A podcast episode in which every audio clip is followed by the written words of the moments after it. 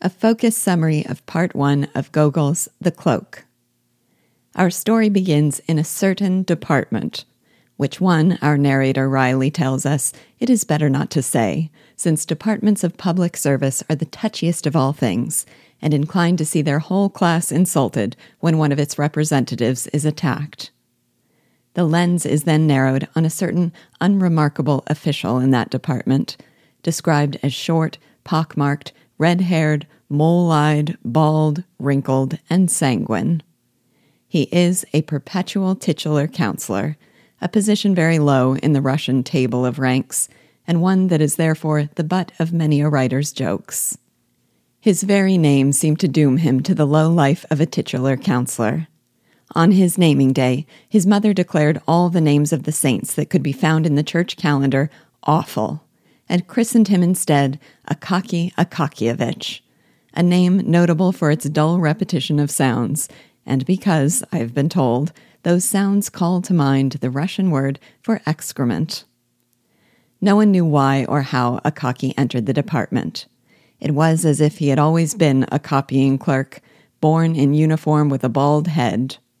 No one, neither his superiors, his co-workers, nor even the porter, treated him with any respect. The young officials laughed at and made fun of him, but he ignored them as well as if they were not there, never making a single mistake on his work.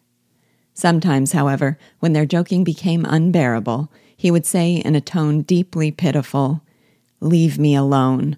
Why do you insult me? Once, these words made a newcomer, who had joined his comrades in making sport of Akaki, undergo a sort of transformation. Long afterward, he would recall with shame the heart-rending plea of the little official, and hear resounding within it the words, I am thy brother. Then he would shudder at the thought of the inhumanity that could be concealed behind worldly refinement. Akaki lived to copy. Had his rank been in proportion to his zeal, he would have been a counselor of state. When, in reward for long service, he was promoted to a position that involved a trivial amount of editing, this caused him so much toil that he pleaded instead for something to copy. After that, they let him copy on forever. It was as if nothing else existed outside his copying. He cared nothing for his clothes, which were drab and seemed always to have something sticking to them. He gave no heed to what was happening on the street, which often led him beneath a window just as the rubbish was being flung out. At home, he would sip his soup, never noticing the taste, until his stomach started to swell, and then set back to work copying, either papers he brought home or others he took for his own gratification. Even at that hour when all men strove to divert themselves, going to the theater, chasing women, visiting their comrades, playing whist, smoking pipes, and gossiping. Akaki indulged in no kind of diversion. Having written to his heart's content, he went to sleep, dreaming of what he might copy on the morrow. Thus flowed his peaceful life of contentment, and thus it would have continued to flow had he not faced one of those inevitable ills strewn across the lives of all men, even titular counselors. Poor men face a powerful foe in St. Petersburg, the northern cold, against which they are often unprotected by their thin little cloaks. One day, Akaki felt the pain of the cold with particular poignancy. Upon inspection, he discovered that his cloak, an ugly, baggy, poorly patched garment that had often been an object of ridicule to the officials, had worn to such a degree that he could see through it. Akaki decided it would be necessary to take the cloak for repairs to Petrovich the tailor. At first, we are told only that Petrovich was a one eyed, pock-marked tailor who lived up a dark staircase and busied himself repairing clothes when he wasn't drunk or otherwise scheming. Then, on the grounds that it is customary for all characters in a novel to be clearly defined, the narrator adds that he was once a gentleman serf drank heavily on all holidays, and was married to a woman who could lay no claim to beauty.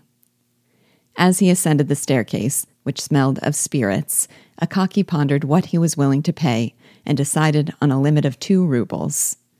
Passing through the smoky kitchen, he found Petrovich seated on the table like a Turkish pasha, angrily growling at a needle he had been unable to thread. Akaki preferred it when Petrovich was downhearted or drunk, for then he was much more likely to come down on the price. Then Akaki, who had a habit of speaking in scraps of phrases, stumbled over a statement of why he had come, while Petrovich scanned his uniform from collar to cuffs.